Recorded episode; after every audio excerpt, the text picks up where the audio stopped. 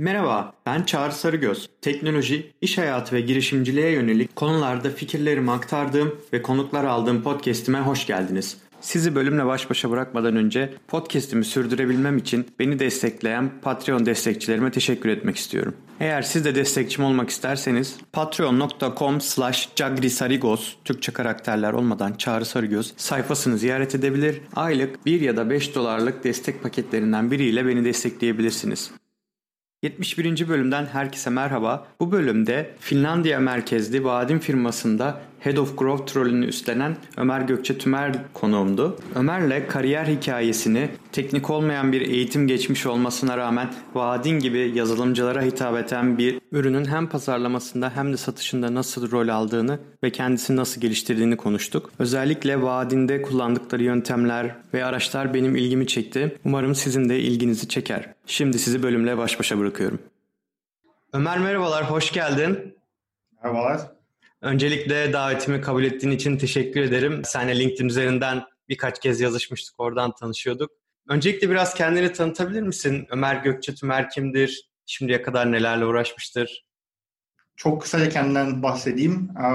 Bursa doğumluyum. Üniversite eğitimim süresince ve sonrasında belli bir dönem uzunca süre Türkiye'de kaldım. Eğitimim aslında şu an çalıştığım alandan oldukça farklı. Siyasal bilimler, uluslararası ilişkiler mezunuyum. Daha sonra master'ımı da o alanda yaptım. Akabinde birçok özel sektör firmasında çalıştım. Esnaflık yaptım kendi aile firmamda. Oradan bayağı bir hayata dair ve iş hayatına dair deneyimlerim oldu.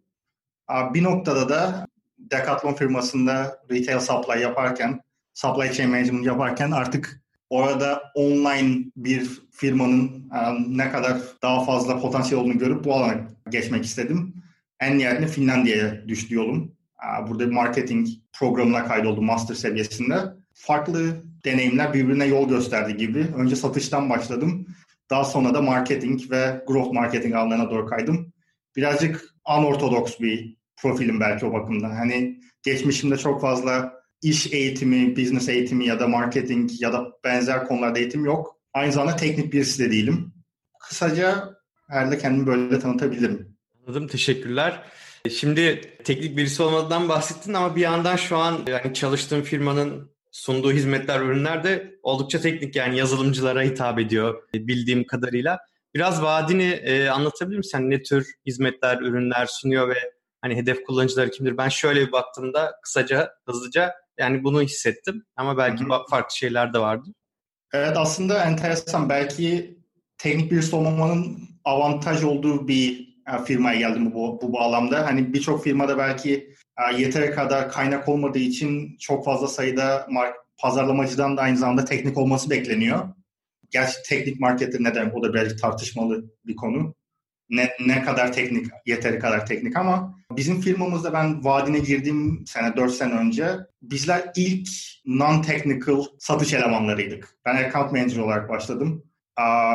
Ve bir sebebi vardı bunun arkasında. Bir sebepleri vardı aslında bunun arkasında. Eğer ürün çok teknikse, belki sen de başka firmalardan alışkınsındır. İlk ekip teknik olduğu için, yazılımcılar olduğu için bütün product owner da yazılımcı olsun, pazarlamacı da yazılımcı olsun, doğal olarak satışçı da yazılımcı olsun gibi bir istek oluyor. Özellikle ürün daha da teknik ve yani developer tools, yazılımcı araçları alanındaysa bu beklenilebilir bir şey belki. Çünkü yazılımcıya anlatabilmen lazım ürünü. Fakat bir negatif ya da bir challenge ile karşılaşmışlardı bu süreç içinde bunu yaparken. Birçok yazılımcının aslında bu sales acumen denilen deneyimler ve bazı behavioral patternlarından oluşan bu acumen denilen şeyin olmadığına fark etmişlerdi. Yani belki bir yazılımcı satmaya çalışırken overpromise etmek istemiyor tabii. Gerçek iyi bir satışçı da overpromise etmez ama developer olunca, mühendis olunca hiçbir şey promise etmemek gibi bir durum oluyor. Bu da bazen çok uygun olmayabiliyor satış işi için. Dolayısıyla ben ilk teknik olmayan çalışanlarındandım firmanın. Ve bunun avantajını da gördüm açıkçası. Çünkü en nihayetinde asla sadece yazılımcıyla ya da son kullanıcıyla ilişkiniz olmuyor. Birçok karar vericilerle de işin içinde dahil ve onlarla da iletişimde kalmalısınız. Bu yüzden de evet, Vaadin sonra geri dönecek olursam çok teknik bir ürün. Vaadin yazılımcılar için aslında bir framework, bulunduğumuz niş. Aslında Java yazılımcılar için front-end teknolojilere çok el sürmeden enterprise kalitesinde web aplikasyonla yazmanı sağlayan bir ön arayüz framework diyebiliriz. Bu niş diyorum ama aslında Java aslında hala çok büyük bir kısmı oluşturuyor enterprise tech stack'lerin.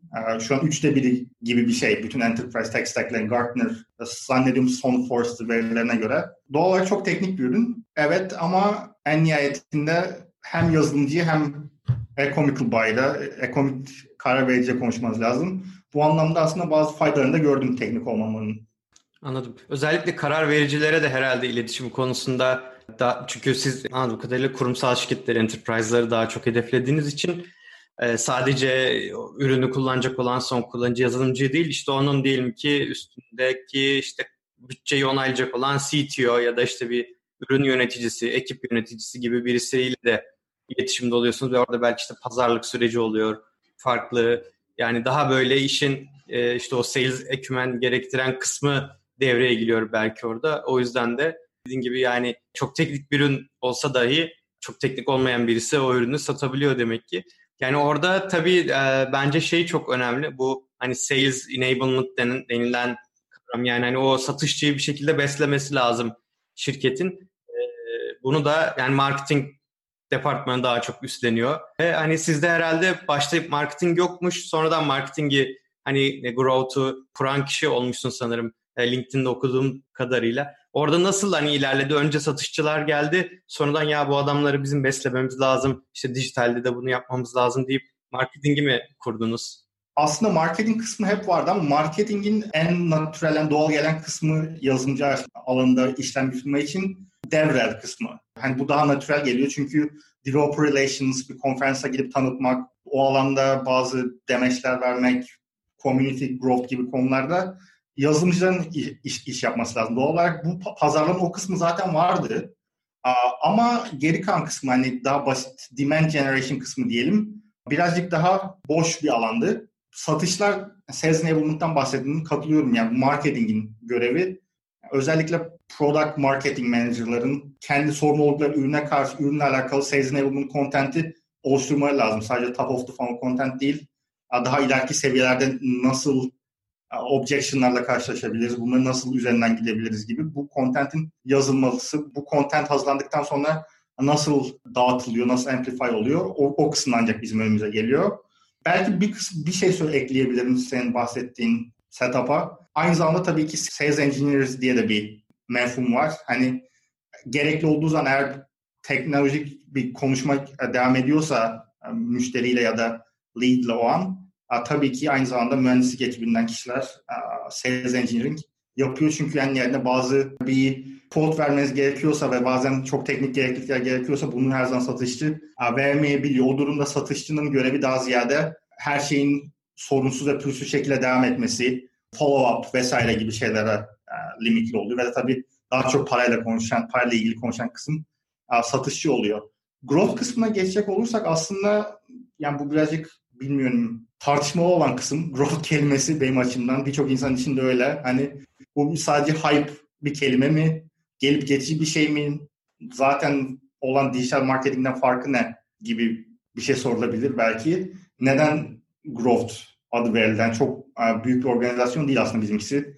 100 kişiden fazla, 120-130 kişi civarındayız. Birazcık şununla alakalıydı zannediyorum. Ya dediğin gibi ben kurucusu gibi oldum aslında bunu. Yani bu istekle firmaya giden kişi ben oldum. Eğer çok büyük bir funnel'ınız varsa ve hani sadece çok self-service bir funnel değil de aynı zamanda satış elemanlarının olduğu uzun bir sales cycle'ınız varsa yapabileceğiniz çok fazla sayıda marketing eforu var. Yani çok fazla sayıda farklı şey yapabilirsiniz. Hani funnel'ın neresinde acaba daha fazla zaman geçirirsem parasallaştırma anlamında benim için daha fazla geri dönüş olur. Bunu düşünmeniz lazım ve her zaman limited resource'la çalışıyorsunuz. Kaynaklarınız çok limitli. Bu anlamda ben growth'u aslında birazcık daha önceliklendirme, birazcık daha eğer funnel'daki en büyük sıkıntı onboarding kısmındaysa firma ürün kısmındakilere gidip ürün müdürlerine, product manager'lere gidip ne yapabiliriz bunu konuşma, birazcık daha cross function olma anlamında alıp böyle bir şeyle gittim. Firmaya yani böyle bir teklifle gittim. Onlar da kabul etti. Ama temelde bugün bir growth marketing takımı, benim yönettiğim takım. Özellikle product-led firmalarda aslında bence, yani birçok kişi de aynı görüşe tahmin ediyorum. Sen ne dersin bilmiyorum. Ama product kısmında bir growth takımı olmalı. Bu da şununla alakalı. Eğer product çok teknikse product manager'lar genelde mühendis oluyorlar ve hani onboarding'e, retention ayıracak zamanları kalmıyor çok doğal olarak. Çünkü ürünün kendi gereklilikleri çok yüksek zaten. Bu anlamda ideal durumda bence aslında özellikle eğer product-led bir firmaysa product kısmında da bir growth takımı olmalı. Şeyi biraz açabilir misin? Yani belki dinleyenler arasında bilmeyenler olabilir. Product-led firmalar hani geleneksel software service firmalara göre nasıl farklılaşıyor? Hani anladığım kadarıyla direkt o şekilde işliyorsunuz. Product-led bir şeyiniz var. Go-to-market'ınız var. Evet. Ya şöyle aslında belki de hatalı product-led demek. En nihayetinde her şeyi, yani ürün liderliğindeki firma ne demek? En nihayetinde şunu da denilebilir. Her ürün ve aslında her firma pazar tarafından ileriye götürülüyor. Eğer pazarda bir karşılığı yoksa ürününüzün bunun bir anlamı yok. Ama temel olarak bu ayrım ne anlama gelir? Benim açımdan tahmin ediyorum en çok kabul gören anlaşılma şekli de bu. Bazı firmalar go to market sorunlarını, yani markete gitme sorunlarını daha satış odaklı aşabilirler. Ya da kim firma bunu marketing odaklı yapabilir. Eğer çok total accessible marketiniz, erişilebilir pazarınız çok büyükse örneğin ve diyelim ki bir project management tool satıyorsunuz, bir Trello gibi bir şey satıyorsunuz. Burada marketingin daha çok görevi olabilir. Hani ne kadar daha fazla performance marketing yaparsak, ne kadar daha fazla insanın önüne çıkarsak belki daha çok self-service product satışı, ürün satışı gerçekleşebilir. Ürün product-led birazcık daha bana şey gibi geliyor. Ürün organizasyonunun, product organizasyonunun kararlarının go-to-market'e yön vermesi olarak algılıyorum. Ve de ürün içinde upsell için organik bir yol olması olarak algılıyorum. Yani ürünü ilk adımınızı atıp retained olduktan sonra, aktif bir kullanıcı haline geldikten sonra ürünün size kendi kendini o upsell path'e sokması lazım. Bizim için çok kolay değil. Şöyle kısaca söyleyeyim. Eğer ürününüz browser içinde yaşıyorsa tamamen her an telemetri var, her an hani product analytics var. Birazcık daha kolay. Yani bizim ürünümüz framework olduğu için aslında IDE içinde, development environment içinde yaşıyor. Doğal olarak bizim telemetrimiz, alabileceğimiz product sinyalleri çok daha düşük. Yani şöyle bir şeyimiz yok. Acaba hangi feature'lar daha çok tıklanıyor? Hangi feature'lara tıklanılmıyor? Hani bu anlamda bir product karar verelim deme şansımız yok. O yüzden de hani qualitative kısmı da önemli. Üründekiler için yani daha fazla röportaj yapmak, daha fazla insan dinlemek, community relations gibi konular önemli hale geliyor. Evet. Yani aslında o zaman dediğin gibi ürün ekibine çok daha fazla rol düştüğü için growth ekibi de ürünle yan yana çalışma durumu olabilir dediğin gibi. Bir de şey kısmı bu durumda çok önemli hale geliyor. Customer research.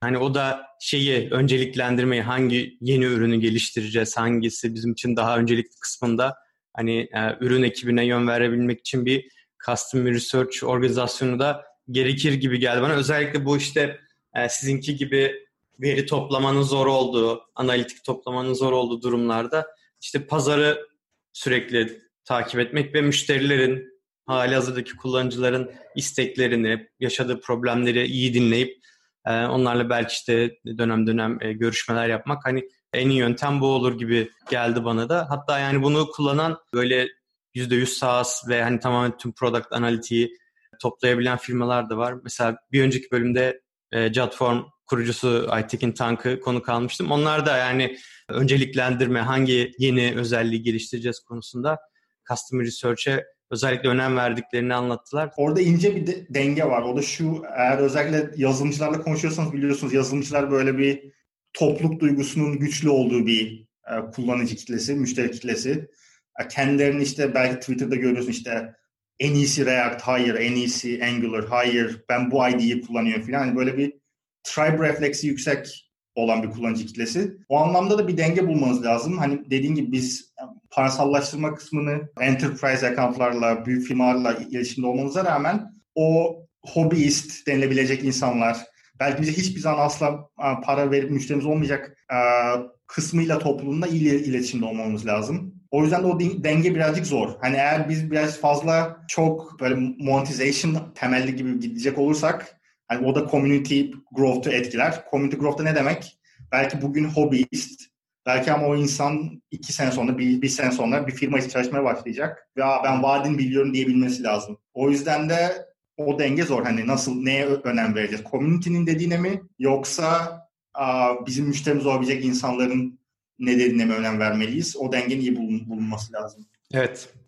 Yani sadece geliri maksimize etmeye çalışsan, dediğin gibi yani o community tarafında ücretsiz kullananları yok saysan, gerçekten o zaman dengeyi bozup bir yerden sonra diğer tarafı beslemek gittikçe zorlaşabilir. Yani daha çok para harcayarak, daha çok işte satış ekibini büyütüp, daha çok böyle yani bir enterprise müşteri elde etmenin maliyeti çok çok daha yüksek hale gelebilir dediğin gibi. Hatta bu benim aklıma şey örneğini getirdi. Mesela Adobe gibi firmalar bu hani crackli yazılım kullanılmasını o kadar da engellemiyorlardı yani hiçbir zaman. Ve cloud'a geçtiklerinde bir anda böyle hani herkes alışkın olduğu için ve yeni güncellemeleri alabilmek için bir anda herkes o aylık hani cüzi miktar parayı vermeye razı oldu ve bir anda böyle Adobe çok daha hızlı yükseldi. Hani bu da ona benziyor aslında biraz. Yani o ücretsiz kullanan işte o komüniteyi de boş bırakırsam bu sefer dediğin gibi diğer tarafı beslemek zorlaşacak. Yani bu durumda aslında growth'u belki de şöyle biraz daha açıklamak lazım. Seninle de daha önceden yazıştığımızda sen bahsetmiştin. Hani takımdan takıma ve hatta işte ürünün yapısına göre aslında growth'un tanımı değişebiliyor. İşte mesela kim yerlerde bu growth hacking denilen şeye kadar gidiyor yani. Hani sürekli böyle bir işte HTML web sitesinde bir şeyleri sürekli değiştiren, işte ufak tefek hackler yapan, belki üründe ufak tefek değişiklikler sürekli deneyen kadar böyle her yere yayılabiliyor. Ya da işte growth marketing dediğimizde daha böyle o funnel'ı optimize etmeye çalışıyor. Hani bu biraz da işte funnel'da o net tarafta daha çok desteğe ihtiyaç varsa oraya odaklanma şeklinde de yoğunlaşabiliyor. Farklı yaklaşımlar var. Yani bazı firmanın büyüklüğüne göre dediğin gibi. Çok büyük bir firmaysa şey de olabiliyor. O kadar büyük ki firma, hani retention için ayrı bir growth ekibi var. Monetization kısmı için ayrı bir growth ekibi var. Hani funnel'ı bölüşmüşler gibi. Bazı firmalarda böyle bir helikopter growth ekibi oluyor. Eğer o bir quarter, bir çeyrek ya da 2 çeyrek ya da belki bir sene retention kısmı önemliyse retention yapıyorlar. Onu çözdükten sonra ya parasallaştırmaya ya da işte onboarding'e, activation'a yöneliyorlar. Farklı şeyler var. Ama en nihayetinde temel olarak görebildiğim kadarıyla en önemli kısmı mümkün olunca cross-functional. Çok fazla sayıda farklı deneyimin bir arada olup takımları bir araya getirebilmek. Hani bir data scientist, bir designer, bir product owner, bir marketer, bir performance marketer belki bir arada çalışabilmeli. O da her zaman kolay değil yani, çok kaynak gerektiren bir şey. Yani belli bir büyüklüğün olması lazım. Ama startup genelinde de benim bilmediğim bir ortam olmasına rağmen hani şey yapılabilir belki, bilmiyorum. Biz zamanımızın %20'sini cuma günlerimizi growth'a ayırıyoruz ve hani bir araya gelip karar verip bir şey, hani bir experiment atacağız ortaya çıkaracağız ya da 2 experiment yapacağız. Hani belki bu yapılabilir. Çok emin değilim. O setup'ta bulunmadım hiç açıkçası. Evet, startup'ta ben örnek verebilirim. Şu an mesela growth marketer. Sen user guiding'le çalışıyorsun. User Guiding'le bir süre çalıştık. Şimdi Amerika merkezli bir Citizenship adlı bir transportation marketplace'te çalışıyorum. Hani ekip şu an dediğin gibi küçük bir ekip var, 30-35 kişilik. Ve hani growth rolünde sadece ben varım. Hani PPC işte paid marketing tarafında başka biri var. İşte organik SEO tarafında başka biri var. Ama growth tarafında hani sadece ben varım şu an. Hani benim yaptığım da benzer aslında. Hani tabii kimseden böyle dedike zaman alamıyorum. Hani işte herkes cuma günü hani birlikte de growth yapalım gibi değil ama herkesi böyle dürterek, hani herkesten birazcık zaman ödünç alarak, ya işte mesela diyelim ki ürün ekibinin başındaki arkadaşa bir fikrini alıp, ya işte şu landing page'i şöyle değiştirsem sence nasıl olur, ya da işte bazen işte şirketin CEO'sundan da fikir alabiliyorum. İşte ne bileyim, bir görsel almam lazım, o tarz şeyleri bulmam lazım. İşte customer success'e danışabiliyorum. Hani böyle data science ekibi var, 2 kişilik. Onlara bazen danıştığım konular oluyor. Herkesten biraz bir şeyler toplayıp ve mümkün mertebe hani onlardan alacağım bilgiyi ya da onlardan alacağım yardımı otomatize etmeye çalışarak, hani böyle işte Zapier gibi tool'lar kullanıp, hani direkt yazılım yazmasam bile hani böyle mümkün mertebe otomasyonu da böyle hani ikinci, üçüncü kol olarak kullanıp hani öyle hareket etmeye çalışıyorum. Çünkü herkesin zamanı az startupta. Hani gidip de birinin böyle yarım gününü alırsam birçok iş geride kalıyor. O yüzden mümkün mertebe az zamanı harcayıp herkesin öyle ilerlemeye çalışıyorum. Belki o anlamda bu T-shaped marketer olma fikri de önem kazanıyor mu sence? Ya evet, startuplarda kesinlikle kazanıyor. Yani mesela ben şeyde de çalıştım, siber güvenlikte. Hani orada o T'nin derinleşen bacağı farklı olması gerekiyor yani. Ve enterprise'di yani. Yani enterprise şey satıyorduk. Ve hani direkt on-premise çalışan çoğunlukla, cloud'da değil. Hani böyle sizdeki gibi veri toplamanın falan da zor oldu. Hani o bambaşka bir setup hakikaten. Şu an benimki tamamen %100 online. Müşterilerle hani çok fazla birebir benim bir alakam yok. Orası bambaşka yani. Her gün binlerce ziyaretçi geliyor, gidiyor. Bazısı kullanıyor, bazısı kullanmıyor. Burası bambaşka bir dünya. Hani ama evet, özellikle startup ya da belli sektörlere yönelik, belli pazarlara yönelik daha böyle şey kazanmak, otorite kazanmak istiyorsanız bence de o T-shaped marketer olma yolunda ilerlemek önemli. Yani mesela diyelim ki developer tool'ları üzerine ilerlemek istiyorsun. O zaman hakikaten ona yönelik yeteneklerini geliştirmen bir sonraki adımında, atıyorum Vaadin'in 10 katı büyüklüğündeki bir şirketi ya da hani Vaadin benzeri şirketler arasında daha güzel seçenekler kendine, atıyorum, seçebilmene sebep olabilir gibi geliyor bana. Kesinlikle o alan spesifik deneyimin de önemi var. Yani ben geldikten sonra kendi takımımı kurarken mesela şöyle bir ikilemden geçtim. Hani ben birazcık daha T-shaped olan kişiyim.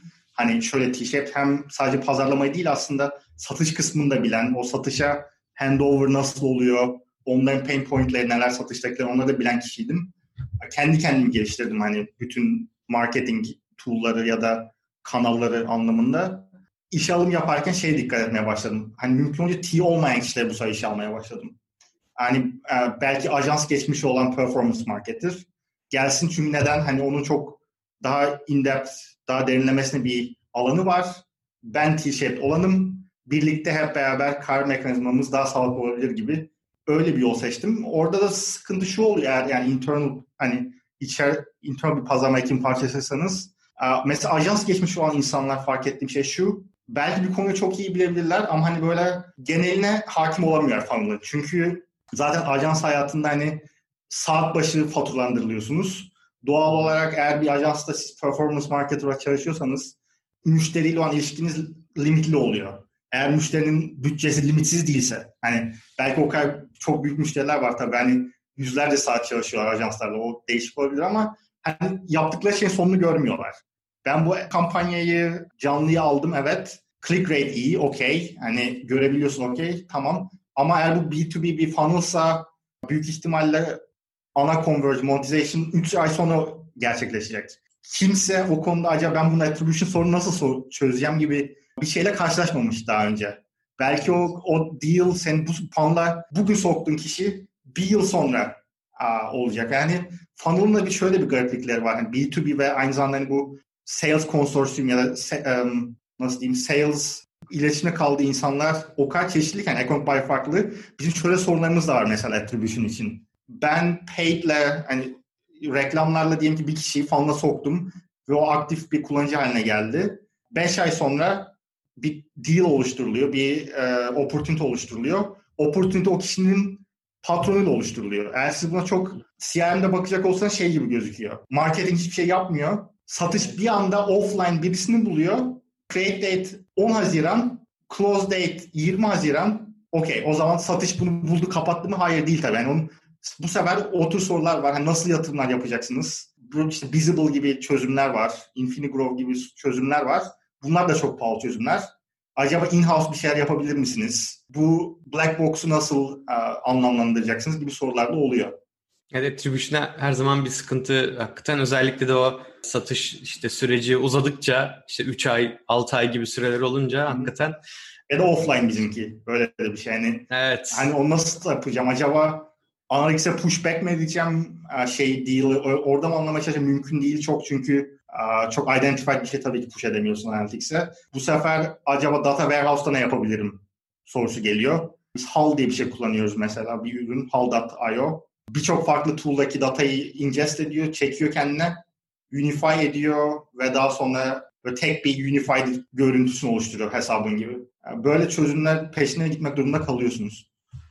Evet, enteresanmış. Bahsettiğin ürünlerin hani web sitelerini de bölümden sonra paylaşabilirsem ben de notlara ekleyeyim. Yani çünkü bunlar hakikaten özellikle işte böyle B2B satış yapıldığında, bu enterprise satışı yapıldığında, uzun sales cycle'lar olduğunda daha da önemli hale geliyor. Çünkü hani diyelim ki satışı 1-2 session'da yapıyorsanız, 1-2 günde yapıyorsanız belki işte ücretsiz ürünler işinizi görür. Google Analytics ve işte Google Ads'in, Facebook Ads'in kendi araçları işinizi görür ama İş böyle uzadıkça işte kullanan kişiyle satın alan kişi farklılaştığında ve hatta kullanan kişinin ne zaman kullanmaya başladığını gibi şeyleri bile ölçemez hale geldiğinizde gerçekten daha da zorlaşıyor.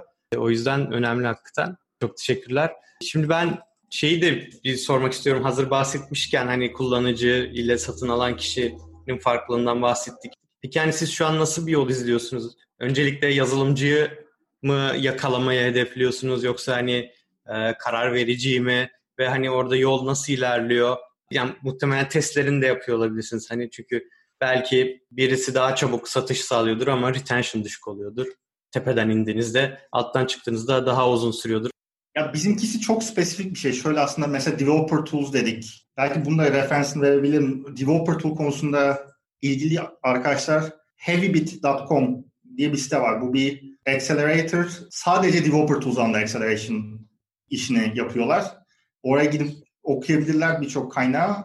Farklı developer tools'ların farklı yöntemleri olabiliyor aslında. Yani yakın zamanda yine bir Türk firmadan, Tundra.io'dan birileriyle konuşuyordum. Opsini'den birileri var zannediyorum firmanın. Hani bazen satış sales led olabiliyor. Hani eğer developer tool olabilir ama o developer tool business için, işletme için bir değeri varsa direkt CTO'ya gidip evet bunu da entegre etmelisiniz DevOps'unuza vesaire gibi bir şey diyebilirsiniz belki. Bizim spesifik olarak bulunduğumuz alanda yani bir framework alanda şöyle bir durum var. Biz diyelim ki bir firmanın CEO'suna ya da CTO'suna ya da arkitektine gidip evet Vaadin kullanmalısınız dersek yani o anlamda bir outbound yaparsak eğer o kişiye raporlayan yazılımcılar birincisi Java'cı değilse mesela ya da zaten bilmiyorsa nasıl kullanılacağını. İkincisi bilseler bile eğer Vaadin'i YTK iyi görmüyorlarsa eğer işlerine yarayacağını düşünmüyorlarsa bunun bize katkısı olacağını düşünmüyoruz açıkçası. O yüzden de bizimkisi tamamen inbound, tamamen community driven. Yazılımcı, yani developer first, yazılımcıyı mutlu etmek, yazılımcının ihtiyaçlarını karşılamak ve bunun üzerine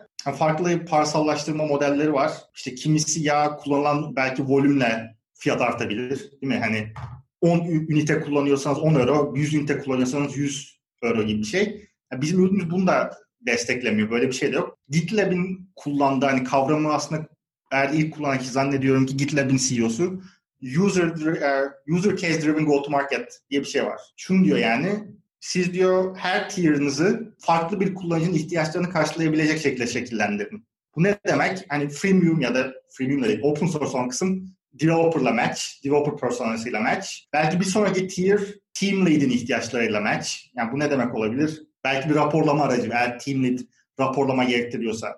Bir sonraki tier belki CTO'nun gereklilikleriyle alakalı. Bir sonraki tier enterprise değil CEO'nun gereklilikleriyle alakalı. Bu ne demek? Ürününüzün kullandığı firmada eğer CEO güvenlikle çok ilgiliyse diyelim ki bankacılık sektöründeyse muhtemelen security'ye güvenliğe yatırım yapmak isteyecektir. Bu sefer aslında CEO'nun önüne çıkabileceğiniz ürünü oluşturmanız lazım. Hani sizin firmanızda zaten bu kullanılıyor. Ama biz size bunu ayrıca satabiliriz gibi. Anladım, süper. O zaman yani daha üst paketlerde aslında biraz daha karar vericiye doğru da gidebiliyorsunuz. Evet, mantıklı aslında çünkü değeri kime katıyorsanız oradan başlamak daha mantıklı. Çünkü hani sadece developer'ın işlerini kolaylaştıracaksa gidip onun liderine ulaşmak çok da faydalı olmayabilir hakikaten. Hem öyle hem de zaten developer'lar kendileri için yani özellikle frontend'de biliyorsun aslında bunlar çoğu Angular, React gibi şeyler. Facebook ve Google'ın yan ürünleri. Zaten bir parasallaştırma imkanı yok yani orada. Öyle bir durumda. Çok teşekkürler Ömer. Güzel içgörüler edindim. Bir de şeyi merak ettim. Yani şu an kaç kişilik bir growth ekibiniz var? Sanırım sizin toplam ekip 120 civarı demiştin değil mi? Evet. Ya şu an 4 kişi bir growth ekibi. Benle beraber. Ben varım hani ben de hands-on aslında çok iş yapıyorum. Ama temel olarak bir integrated campaign manager diyebileceğim birisi. Belki community team'le el ele kampanyalar nasıl yönetiliyor, hangi mail'lar, hangi behavioral mail'lar, hangi drip kampanyalar, drip campaigns aktif, bunlar kaybeden birisi. Bir kişi web analyst, martech integrator gibi birisi. Üçüncü bir kişi de birazcık daha böyle performance marketer, daha rakamlarla haşır neşir olmaktan hoşlanan, o rakamları optimize etmekten hoşlanan birisi gibi. Bir de şu an hani hamilelik izninde olan bir marketing automations gibi bir şey var. Çünkü çok sayıda HubSpot marketing automation workflow'ları vesaire var. Onlara bakan, lifecycle stage'lerle ilgilenen birisi oluyor. Bizim avantajımız bu 100 kişinin çok büyük bir kısmı yazılımcı olduğu için kendimin eğer bir entegrasyon ihtiyacım varsa hemen birinin kapısını çalıp buradan kaynak yaratabilir miyiz, buna ihtiyacım var diyebiliyorum. Bu öyle bir avantajı var. Extended team gibi birazcık. Hani yoksa birçok şey yapamazdık bu kadar hızlı. Evet. Bence de çok büyük bir avantaj. Çünkü mesela benim de şu an ve büyük ihtimalle birçok startupta da işte marketing gibi, growth gibi hani direkt bünyesinde yazılımcı çalıştırmayan ekiplerde her zaman bir yani yazılımcı bulmak, ona bir şeyler yaptırmak her zaman dert oluyor. Çünkü yani yazılımcının önü inanılmaz dolu oluyor. Sürekli bir hani feature yetiştirme, yeni özellik yetiştirme baskısı oluyor. Ya belki orada şu denilebilir.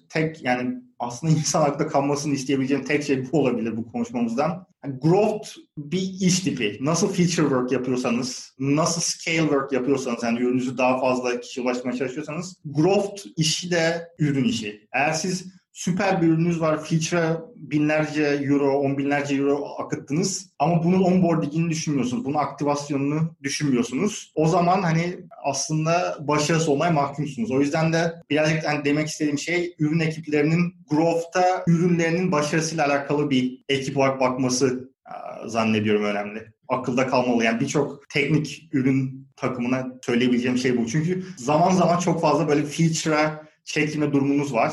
Hani next feature ne olacak? Hemen onu da release edelim, bunu da release edelim ama dönüp kimse arkasına bakıp acaba şu soruları sorması lazım birisi. Kaç kişi aktif olmaya çalıştı, kaç kişi olamadı vesaire, bu ürünle alakalı bir soru. Bu da bayağı ironik aslında çünkü pazarlamacılar en az data driven çalışanlardı belki. Yani Mad Men tarzı, reklamcı, creative gibi ama şu an daha en data driven takımlardan bazıları marketing takımları. O yüzden mesela bizim firmamızda hani Amplitude kullanalım diyen pazarlamacılar oldu. Böyle bir ilginç de bir değiş tokuş var yani. Hani ürüne evet şimdi Amplitude kullanmalısınız, bunları bakmalısınız vesaire gibi bir alışverişimiz oldu yani. Aynen, bence de hani dediklerin çok güzel hani bir mesaj oldu. Bence özellikle Türkiye'de ben şeyi de çok görüyorum yani çok özellik geliştirip hani daha hiç bir tane bile müşteriye gitmemek. Hani böyle geliştir sonra hani böyle pazara çıkacak parası kalmıyor falan girişimlerin gibi durumlar çok olabiliyor. Hani bu birazcık da can sıkıcı yani aslında Türkiye'deki ekosistemi düşününce. O biraz şeyden geliyor sanırım. Yani işte 2-3 mühendis bir araya geliyor, sürekli geliştiriyor. Ama yani işte bunu biz kime nasıl kullandıracağız, ne olacak? Orası böyle biraz hep arka planda kalıyor. Ve dediğin gibi marketingçiler de hep böyle eskiden daha kreatif tarafta olan hani böyle işte datayla ya da işte daha böyle kuantitatif, sayısal konularla çok ilgili olmayan insanlar gibi görülürdü. Ve yani hep böyle bir ürünü geliştiren ekiplerde bir soğuk bir bakış hani marketing olurdu ama işler hakikaten değişiyor şu an çünkü sadece kreatif yönüyle marketingci olunamıyor artık. Yani sadece kreatif yönüyle en fazla bir reklamın görselini yaparsın. Daha ötesine gitmen çok zor yani. O yüzden kesinlikle işte veriyi de anlamlandırman lazım. Kim zaman ufak tefek işte böyle third party tool'lar ya da bir yazılım ekibinden yardım alıp bir şeyler yapmak. Hatta işte küçük bir ekipteysen kendin de ufak tefek otomasyonlar yazman gerekebiliyor. O açıdan hani o T-shape'de ne kadar çok kendine yetenek kazandırabilirsen o kadar çok. Bazı temel şeyler önemli ama yani garip olan kısmı şu, ben bir de hani siyasal temelliyim. En az kuantitatif olan şey gibi. Hani çok temel bir istatistiğe giriş dersi falan almıştım Galatasaray Üniversitesi'nde, o seviyede yani. Mesela onun şeyini çektim açıkçası. Acısını çektim. Hani isterdim ki daha fazla istatistik bileyim. İsterdim ki hani şu an hala çok temel bazı istatistikler yapıyorum ama hani buradaki data scientist'lerle konuştuğum zaman hani klasik istatistik mi, Bayesian istatistik mi, o ne anlama geliyor, bu eksperimentı kabul edebilir miyiz geçerli olarak yoksa inconclusive mi vesaire gibi tartışmalarda. O anlamda hani daha genç arkadaşlar, şu an üniversite olan arkadaşlar da belki garip kaçacak ama temel bilimler de önemli. Hani istatistik bilmek, çok temel bazı kavramları anlamak önemli. Kreatif kısım da çok önemli. Onu nasıl yapabiliriz onu bilmiyorum. Belki daha fazla kitap okumak, daha fazla film izlemek, daha fazla müzik dinlemek, o da önemli yani aslında. Çünkü en nihayetinde öyle bir an geliyor ki gerçekten kreatif bir fikir diğer yatırımların çok ötesinde ROI getirtebiliyor gerçekten de. Zor bir denge, kolay değil. Evet, benim de eksik tarafım hani o kreatif tarafta daha işte sözel taraftaydı. Mesela şu an İngilizce, hani İngilizcem o kadar iyi değildi. İşte e-mail içeriklerini yaza yaza böyle hani artık benim de yavaş yavaş gelişmeye başladı. Hani benim hissettiğim de bu kreatif tarafta hani sürekli olarak bir şeyler denemek. Mesela bir e-mail içeriği yazacaksanız onu hani yeni versiyonlar denemek, yeni yaklaşımlar denemek.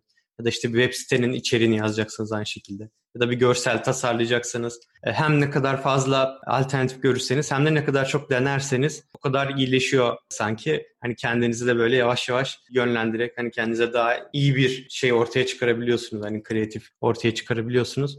Bir de şu kreatif versus hani quantitative meselesinde şöyle bir durum var.